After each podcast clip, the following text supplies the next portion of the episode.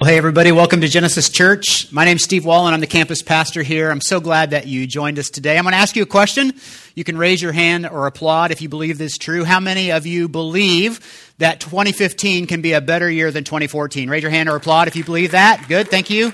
Most of you, by faith, are believing that. Thank you for your faith in that. Now, let me ask you this How many of you know that for this year to be better than last year, that you're going to have one or more major decisions to make in the next year. Raise your hand if you've got a major decision to make in the next year. Yeah, a lot of us, right? I mean, maybe for you, it's with your job. Uh, do I keep the job I have? Or do I look for a new one? You know, which one do I choose? Maybe you've got a couple different options right now. Uh, maybe for you, it's your living situation. Am I going to continue to rent? Or am I going to buy a house? Is this going to be the year we finally get to buy a house? Or maybe the renting thing hasn't been working out and you're thinking, am I going to move back home? Uh, with my parents. Maybe you're a parent and you're thinking, am I going to lock the door so my kid can't come back home, right? And we're not going to let that happen again. You know, maybe for you, it's a question about a relationship. Is this the year we finally get married? Is this the year we finally get engaged? Is this the time that we, somebody's clapping, yay. Is, this the year that we that I have to end that relationship? That my boyfriend or girlfriend's not working out? It's not going the direction I want, and maybe I've got to end that relationship. It's a big decision to make, right? Uh, maybe for you, it's college. You've got a whole row of high school students right here, right? You guys thinking about college. How, you know, where am I going to go to college? Am I even going to get into college? And if so, how am I going to decide where I'm going to go? Big decision, right? It's going to alter the course of your life. It's going to change the course of your life. It's a big decision. How do I choose? No pressure. Am I going to stay home with the kids or am I going to go back to work? We'd love to get out of debt, but man, it's been so good being a stay at home mom or a stay at home dad. What am I going to choose to do? Am I going to buy a newer car or keep the old clunker I've got for another year and work on paying out that debt? You know, we have big decisions to make, right? We all have big decisions to make in our lives. Many years ago, I heard somebody say something that changed the way I think about big decisions. In fact, he gave me this. I don't know if you can see this. Do you know what this is? You see on the back? It's a $2 bill. You don't see these very often, right? But this guy uh, gave me this $2 bill and he said, um, Steve, you, you need to, I want you to have this so that you remember that there are only two things that we have to do in life. And of course, I said, uh, Yeah, I know, we've got to die and we've got to pay taxes, right? And he said, No, no, that's not it. He said, In fact, you don't realize this, but you don't have to pay taxes, right? You may not like the consequences if you don't pay taxes, but you don't have to pay taxes. And in fact, then later I became a Christian and I realized, you know what? You don't have to die either. Like the John 3:16 says that God so loved the world that he sent his one and only son that whoever believes in him won't die, won't perish, but will have eternal life, right? So you don't have to die or pay taxes. So I said, "Well, what are the two things? What are the two things that we have to do in life?" He says, "Steve, there's only two things you have to do. We have to make decisions." And we have to live with the consequences of those decisions. Those are the only two things that you have to do in life. And so, by, by definition, a good decision, right? We all want to make good decisions and not bad decisions. By definition, a good decision is one that has a good outcome, right? It has consequences that you can live with, consequences that you like, right? Now, but we've all made bad decisions, right? Or most of us have. Raise your hand if you ever made a bad decision in your life. Most of you are truthful people. The rest of you are liars. You're liars. That's a bad decision. Who you are, who you will be tomorrow, is influenced by the decisions you make today, right? And in fact, maybe you want to say it this way we make our decisions, and then our decisions make us right? So we're in this series called Better, and what we're doing is over these three weeks, we're looking at three passages of Scripture, three verses from the Bible that say one thing is better than something else. And what we're doing is we're working to memorize these scriptures together. We want to hide these scriptures in our heart because we believe by faith that if we want this year to be better than last year, then what we're going to have to do is we're going to have to do some things that are better than the things we did last year, right? And so uh, we believe if we are able to remember these verses and we apply them to our lives, then this year can be better than last year. And so uh, maybe you remember last week's if you were here. If you weren't, I'll put it up on the screen. Psalm 84:10 says, "Better is one day in your courts, talking about the courts of the Lord, better is one day in your courts than a thousand elsewhere." I would rather be a doorkeeper in the house of my God than dwell in the tents of the wicked. Why don't you say that with me? Better is one day in your courts than a thousand elsewhere. I would rather be a doorkeeper in the house of my God than dwell in the tents of the wicked. Did you guys work on memorizing that this week? We did that around the dinner table. Uh, let's take that off the screen. See how many of you did some work this week. Let's do it without looking at our notes. Ready? Better is one day in your courts than a thousand elsewhere. I'd rather be a doorkeeper in the house of my God than dwell in the tents of the wicked. Great job, guys. Give yourselves a big hand. Nice work. All right, so this week we want to look at another verse about something better. And it's a verse that, if we apply it to our lives, I think it can help us make good decisions. We can make more good decisions and fewer bad decisions. It comes from the book of Proverbs. It's Proverbs 16 16, and it says this How much better to get wisdom than gold, to choose understanding rather than silver. So why don't you say that with me? How much better to get wisdom than gold, to choose understanding rather than silver. Let's say that again. How much better to get wisdom than gold, to choose understanding rather than silver. You think you can do it without looking at it? All right, let's take it off the screen. Ready?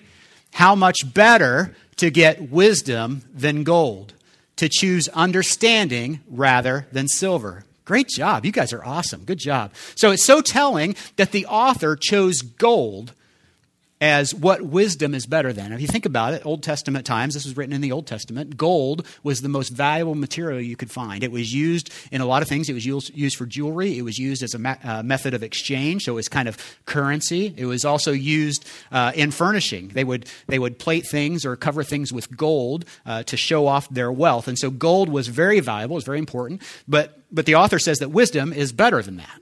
And silver was the next most valuable thing. And silver uh, would have been used in a lot of those things, also for building. And it says, he says it's better to choose understanding than silver. Now, here's something you should know about this proverb it was written by a man named Solomon. Uh, Solomon, scripture tells us, was the wisest man who ever lived.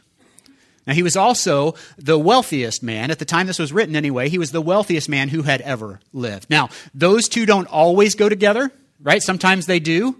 Uh, wise people become wealthy, but we all probably know somebody in our family or a friend who somehow became wealthy without being wise. Anybody? No, no, don't raise your hand. I think we've all got that person who, how on earth did they become wealthy when they've got no wisdom at all, right? But, but Solomon was both wealthy and wise, and you think, man, how could a guy be so blessed? How could somebody be so lucky, so fortunate to have money and great wisdom? Well, it all comes back to a story that we read in the Old Testament book of, of Second Chronicles. Now, uh, you can turn there if you want, Second Chronicles chapter 1. This is right at the time right after Solomon becomes the king of Israel. Now, Solomon didn't do anything great to become king of Israel. He just happened to be the son of the former king of Israel. He was the son of a man named David. David was the king of Israel. And Solomon uh, became the next king in his stead when, when uh, David died. And so, um, but Solomon was so uh, desperate for God's blessing on his kingship. Um, and so, what would happen is typically when a person became king, when a man became king, when a man got appointed to a new position of leadership, he would have to make a sacrifice. And so he would go to the place of worship, to the temple probably, or uh, wherever they would worship at the time, to, I'm sorry, to the tabernacle or wherever they would worship at the time, and he would make a sacrifice. Usually it was a large animal, typically a bull, and they would sacrifice a bull to God. Well, Solomon was so desperate for God's blessing on his kingship that he didn't sacrifice a bull or two bulls or ten bulls or even a hundred bulls. Solomon brought a sacrifice, an offering of a thousand bulls to be placed before his God. And so this was such a generous sacrifice, such a generous offer, that here's what happened. That, that night, God appeared to Solomon in a dream. We see the Second Chronicles 1 7. And he said this to Solomon. He said, Ask for whatever you want me to give you. Whoa. God said that to Solomon. Now, what would you say if God said, Ask for whatever you want me to give you? You know, if you're like my kids, you'd probably say, I, I ask for more wishes, right? Well, that's not like, it's not a genie in a bottle. You don't do that. But, but what would you ask for, seriously? Would you ask for money? A lot of people would ask for money. You know, I want money to get out of debt, money to buy a home, money to take a big vacation, uh, money so that all my friends would be jealous. They can see how much stuff I've got. Uh, if you're single, maybe you'd ask for a spouse or a, a boyfriend or girlfriend. You know, you uh, want that person to share your life with. Maybe, you know, I just want, I just want a godly husband. That's what I want. I want a godly husband. Or I want a, a hot wife who knows how to cook and pray, right? And so I'm going to ask for that relationship. Maybe uh, you're sick or you're injured and you just ask for healing. Like, I'd give it all if I could just, you know, be healed of this disease or be cured of this injury. Uh, maybe you've been told you can't have a child. And if God asks you, you know, ask for whatever you want, the one thing you'd say is, I just want a baby. I'm so desperate. I want a baby. You know, of all the things he could ask for, here's what Solomon said, verse 8. Solomon answered God, You have shown great kindness to David my father, and you have made me king in his place. Now, Lord God, let your promise to my father David be confirmed, for you have made me king over a people who are as numerous as the dust of the earth. And this is what he asked for, verse 10. Give me wisdom and knowledge that I may lead this people, for who is able to govern this great people of yours? So Solomon understood the responsibility that was placed on him. Right? He knew that he would be involved uh, in leading God's people. He knew the difficulty that would come with that.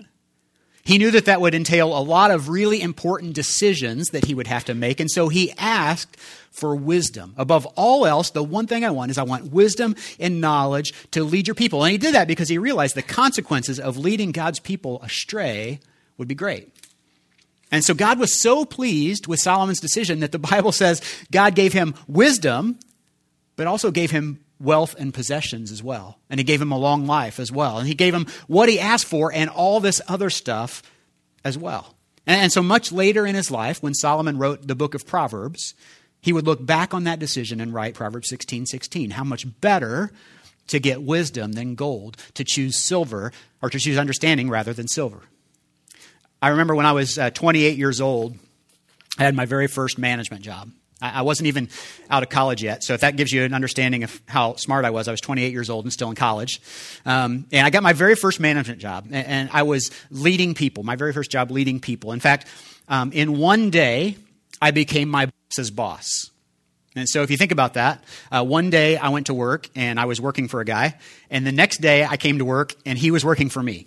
That happened twice in my career, but I, I, remember specifically sitting in his office and having this conversation, and he's telling me about uh, what needs to happen over the next couple weeks. And he said he stops right in the middle of the conversation. He goes, "Hey, anytime you want to flip flop this, you just let me know, you know." And so I'm like, "Okay, uh, I, I, don't even know how to lead you. I'm still being led by you." But um, I realized I was quickly uh, quickly realized I was over my head that I needed help, that I needed wisdom, I needed knowledge, and so uh, some of the people at work were reading this book. John Maxwell, Developing the Leader Within You. I don't know if anybody's ever read this book, but uh, I picked it up and started reading it. And it took me about a day to read this book, and I realized, man, there is some great wisdom for leadership in this book. And as I was reading it, I was getting stuff, I was writing it down, I was taking notes, and I was thinking about all this leadership principles that I had to apply to my life. And then I started looking at them, I said, man, he didn't come up with a lot of this stuff.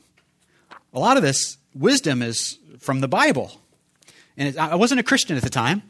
I said it's from a, a, a, especially a lot of it's from a book called Proverbs. And so I put this book down and started reading the book of Proverbs. And I realized that, man, even if you're not a Christian, there's a lot of wisdom for your life in the Bible.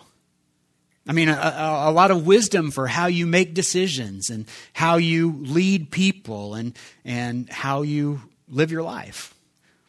And that wisdom from this book and from the Bible became incredibly valuable for me for leading people, for making decisions, because we all have to do two things, right? We, we have to make decisions, and we have to live with the consequences of those decisions. You know, later, uh, Solomon would write this, Proverbs 4 7. He says, Wisdom is the most important thing. So get wisdom. If it costs you everything you have, get understanding. Now, this was a man who was the wealthiest man in the world. And he said, if it costs you everything you have, get wisdom. In other words, I would give up everything to have wisdom if I had to. Get it if it costs you everything. You need wisdom. We all have decisions to make, and we need wisdom to make the right ones. And see, here's the thing if you're a Christian, Jesus didn't just come to be the Savior of your life. He came to be Lord of your life. He, he, he's Lord of your life. It means you let him steer, right? And when I was a kid, I used to see this bumper sticker all the time that said, um, God is my co pilot. You ever seen that? There's a bumper sticker that says, God is my co pilot. And then I saw that for a few years. And then later I started seeing one that said, uh, if God is your co pilot, move over. You ever seen that? So, like, right? Like, let God drive. You're going to let God steer. Well, Jesus came to be the Lord of our life, and we need His wisdom. We need to let Him lead us in that, right? So, time and time again, when you read Scripture, especially in the book of Proverbs, but in all through Scripture, it draws a contrast between wise people and what the Bible calls a fool, right? And so, the truth is, I think we all want to be wise, but most of us do foolish things sometimes right? Anybody want to admit that you're a fool sometimes? Sometimes you're a fool. Anybody? A few people in this room are fools sometimes. Now, let me ask you be honest. How many of you always think before you act? Okay. Two people raised their hand in the first service. I had to call them out. Uh, so sometimes, how many of you sometimes act before you think? Right? Anybody?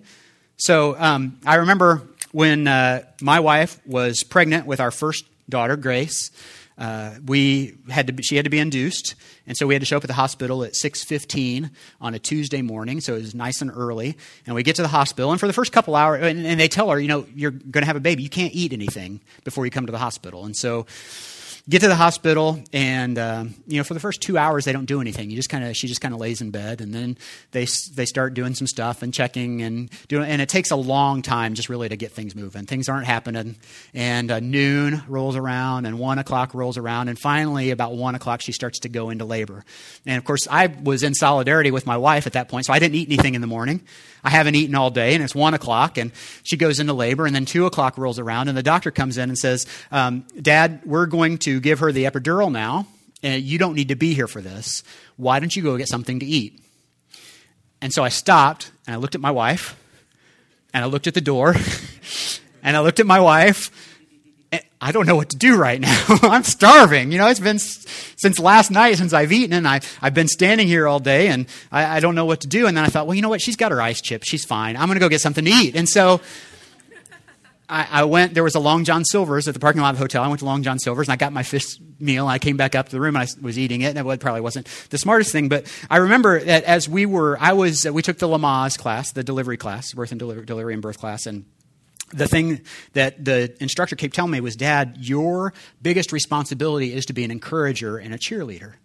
And so, knowing that we were being induced, I had some time to think about this. And so, I had kind of written some things down that I was going to say to my wife when she got into the hardest part of labor. And if you, get, if you know me at all, I, I kind of want to be witty. I kind of want to be funny. And so, uh, I remember it's about five o'clock and she's pushing real hard. And um, I can tell that she's in some pain. And so, I look at her, I looked at her in the eyes, and I said, Honey, you can do this. You are a sturdy, handsome woman. And she said, What?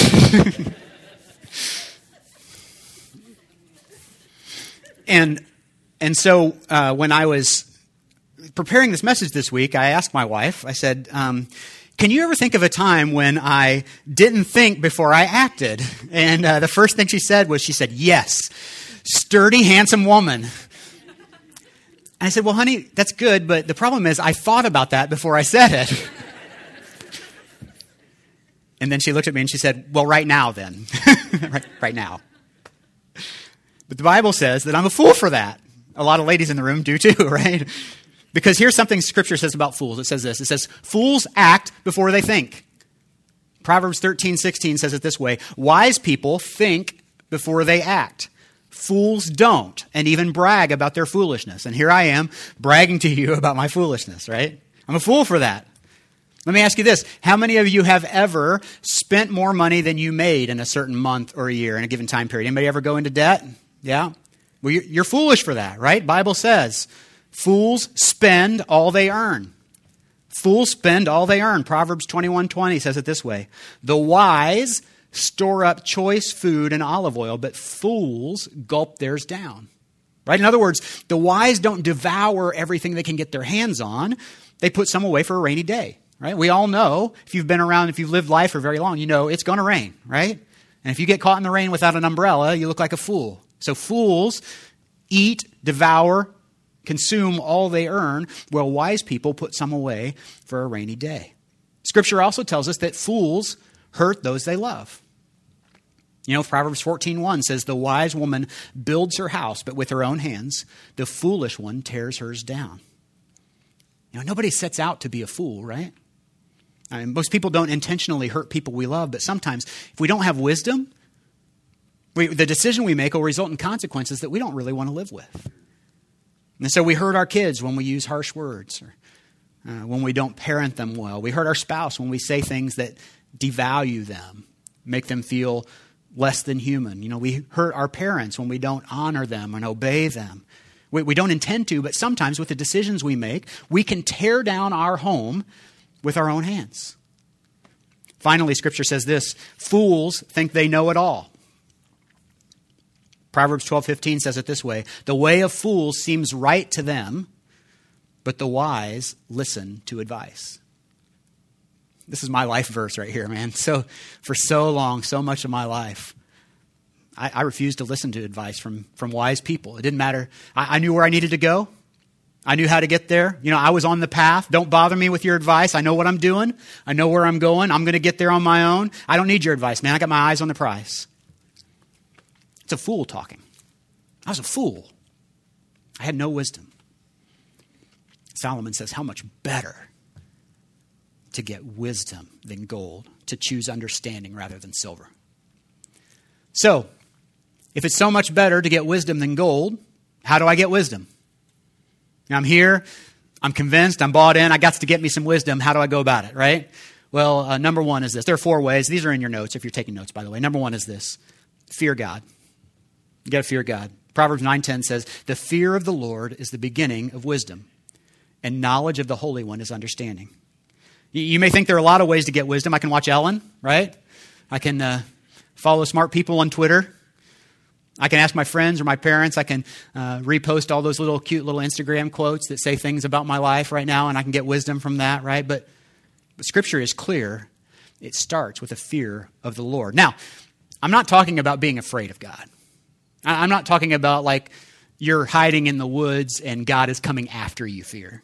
Right? I'm not talking about the a timid fear like God's sitting there watching you, uh, waiting for you to make a mistake, and He's ready to strike you down. That's not what I'm talking about.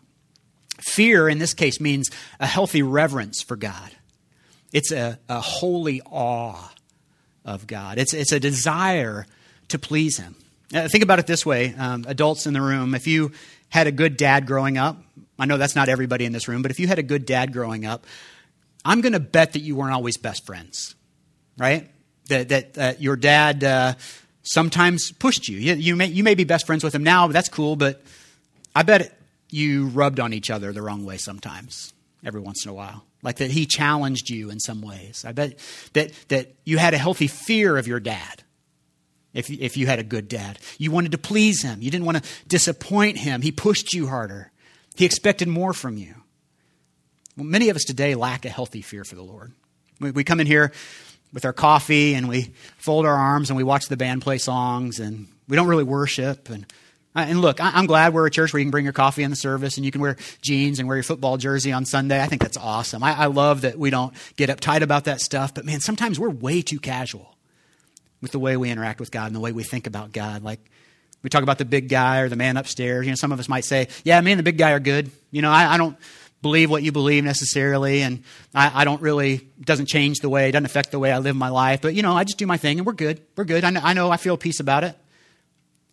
Well, if you had a really good dad, I'm willing to bet that if you did whatever you pleased, that your dad wasn't good with that. Right?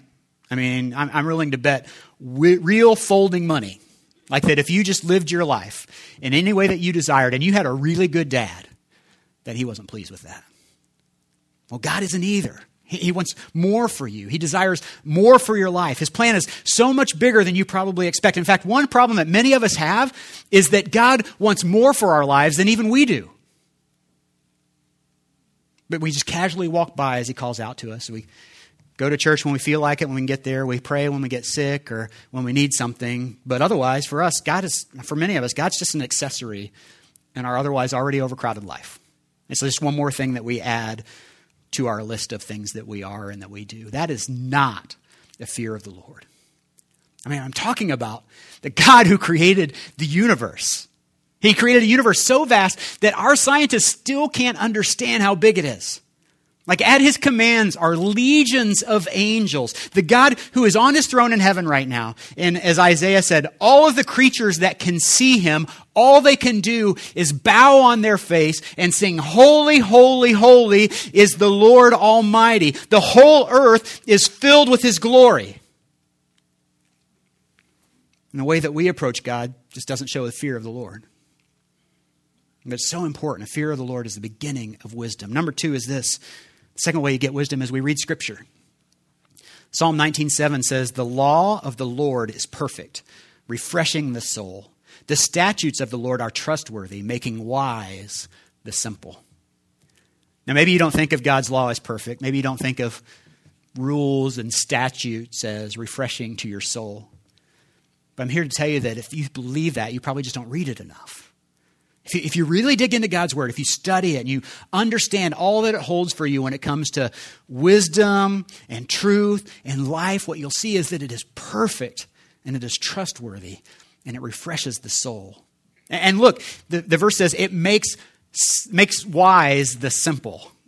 It means you don't have to be smart to be wise right? Isn't that great? That's good news for somebody out there. You don't have to be smart to be wise, that you, you read God's word and it makes wise the simple. Kevin Russell talked about this a couple weeks ago if you were here. Kevin said that when you first start reading God's word, you may not understand it at all. And that's okay. Just keep reading it.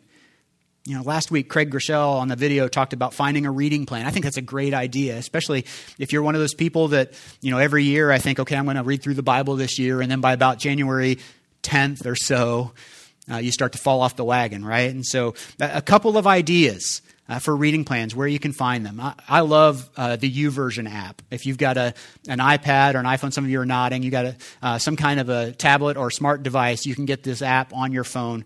Um, and it not only has the Bible in several different translations that you can read, but there are many, many reading plans. You can go through the Bible in a year, the Bible in two years. You can go through the New Testament in 90 days. You can read from the prophets. You can read from Psalm and Proverbs. You can go just pick one and start reading God's Word. It's so good. The other way, if you don't have a smart device or if you don't like to read on a phone or you don't like to read on a tablet, um, go to BibleGateway.com. BibleGateway.com is a great site, and uh, it has, again, several translations of the Bible. But that little yellow bar right there, I don't know if you can read that, it says, um, check out our 2015. We have several new, something, uh, several new and improved Bible reading plans. So if you go there, you go to that bar and just click on that link. There are many Bible reading plans to choose from. There's one that's right for everybody, no matter how much time you want to spend in it. And so just pick a plan and stick with it. It's such a great way to read God's Word. Uh, the third way that we get wisdom is we ask. We ask God. You know, especially as you sit down to read, don't just power through your reading. You start reading Scripture, don't just say, okay, I got to get my four pages in here we go, you know, or I got to get my three chapters done, or whatever it is. You know, sit down and ask. Just take a moment at the beginning and pray, God, show me what you want me to get out of this. You know, make, make a, a verse jump off the page or jump off the screen. I, I want to get something out of your word. James 1 5 says, If any of you acts or lacks wisdom, you should ask God, who gives generously to all without finding fault, and it will be given to you. I'm going to read that again. If any of you, that means any, lacks wisdom, you should ask God, who gives generously to who? To all without finding fault, and it will be given to you. Now, some of you have really, really difficult, important decisions to make right now. And you're doing research and you're asking friends and you're digging deep within yourself to try to find the right answer. But you're chasing the wind. Like, because there is a God who loves you. He's crazy about you. Created you. He knew you before you were born. And He knows the right path for you to take. He already knows the future. There is one who sees the best path, and He's willing to give it to you if you will just ask Him. He gives wisdom generously to all. But you got to ask you got to ask God. As Craig talked about last week, uh, this is one of the things I do all day long. Remember, he talked about those little text message prayers if you were here, like those little short bursts of prayer. God, give me wisdom. That's most of my prayers are God, give me wisdom. Uh, get, help, help me know the words. To, you ever, you ever um, get a call that you, you missed a call, and so you immediately go, okay, I missed that call. I'm going to call them back. And then you have the phone up to your ear, and all of a sudden you realize, I don't know what I'm going to say. What am I going to say when they pick up the phone? I'll, I'll stop and pray, God, give me the words to say. Help me to know what this person needs to hear. Or, or one of you comes up after the service and you want prayer, and I hear it happen first service. I hear your story, and it's like I'm heartbroken by it. And, and I'm my heart's breaking with yours and it's the first i don't haven't had time to process it like you have and i'll just i'll close my eyes if i close my eyes when you tell me that i'm not bored or tired i'm not falling asleep i'm just praying god give me the words to say help me to know what to pray with these people i'm i'm i'm asking god for wisdom you can do it too ask god the fourth way that we can get wisdom is to hang out with wise people hang out with wise people I want to talk to some of you out there who are getting advice from the wrong person or the wrong people. I mean, can I be honest for a minute? Some of us, when we decide who to take advice from, it's based on availability. We'll ask the person that works in the cubicle next to us because it's convenient, or the person who lives next door or lives across the hall from us because they're available. They're right there. We'll ask uh, people in our class because we know them and they sit next to us and it's real easy to get advice from them, but they don't have the wisdom that we need. They've not been through what we need. They don't have that godly perspective of how to make a smart decision. And so some of you are hanging out with people who aren't wise people. And that's okay to hang out with people who aren't wise people. They may need you, but don't take advice from them. You know, you're taking advice from people who don't know the right answer. I mean, if you want financial advice, you wouldn't take it from somebody who's in debt up to their eyeballs and doesn't have a retirement fund, right? You wouldn't do that. You, you can't always tell by looking, by the way. The person who next, lives next door to you that drives a Mercedes in a in an expedition and they look like they've got it all together could have hundreds of thousands of dollars in debt. But, but you want somebody who's wise with money, right? You, you probably wouldn't take relationship advice from somebody who's on their fifth marriage. They might be a lovely person, but they don't know relationships. Don't take relationship advice from them. Would you go to a personal trainer who weighed 300 pounds? Would you take career advice from the lady at the drive through? No, probably not. So walk with wise people. Proverbs 13:20 says, "Walk with the wise and become wise, for a companion of fools suffers harm." You may say, all right, I hang out with fools sometimes, but I'm not like them. I don't do the things that they do. I'm not going to become a fool. Well, that's not what that verse says. It doesn't say companion of fools becomes a fool. It says a companion of fools suffers harm. If you hang out with enough fools, and eventually something that they do that's foolish is going to end up harming you. It doesn't mean that you necessarily cut off those relationships in your life with foolish people, but don't listen to them. Don't take advice from them. Certainly don't do what they do. Look, we all have to make decisions, and we all have to live with the consequences of those decisions. And as we're making decisions, how much better to get wisdom than gold, to choose understanding rather than silver. Would you pray with me? Heavenly Father, I thank you so much that you give wisdom freely and generously just by us asking. And God, I thank you that you've given us so many ways to get wisdom. Lord, that it all starts with a fear, a healthy reverence, a respect for you. And so, God, we come today and we're just in awe of you. We're in awe of the way that you can guide our lives and that, that you do give wisdom through your word and through wise people and wise friends. And God, that when we ask, you give wisdom. Lord, when we send up those prayers, that we know that you hear us and that you can impart wisdom instantaneously and just how to handle a situation. We thank you for that. But God, what we know that and can just confess that what we need most of all is not just wisdom. It's not your wisdom even. It's it's you. We need you in our lives. We need your son, Jesus, to be the Lord of our life, to help us find the right path to take. And uh, it may be for some of you the best decision you can make today is to trust your life to Jesus Christ. To, to know that He left His perfect home in heaven. He came to earth to live a life fully human. He lived a perfect life to set an example for us. He carried our sin to the cross and He died so that we could be free from the burden of our mistakes and failures. And then he raised himself from the dead. He overcame death to show that we're not subject to death anymore either. Man, if you're here and you've never made that commitment, this, you can do that today. You can just pray this prayer uh, to yourself. Pray this prayer with me God, I need you in my life. I, I've made mistakes. I've sinned. I've messed up. God, I'm tired of trying to do it on my own. I need your son, Jesus, to come into my life and be my Lord and Savior. God, I need your Holy Spirit to live in me and guide me and direct me for the rest of my life. I submit my life to you. Lord, for the rest of us here, we need your wisdom. We need your guidance. We need your understanding and knowledge to make the big decisions that we have to make in our life. We know that you know the path we should take, and so we just ask you. And as we come to you in a time of worship through song, God, we just pray that these words will be pleasing to you. And we thank you for that in Jesus' name. Amen. And, and join me as we sing to the Lord.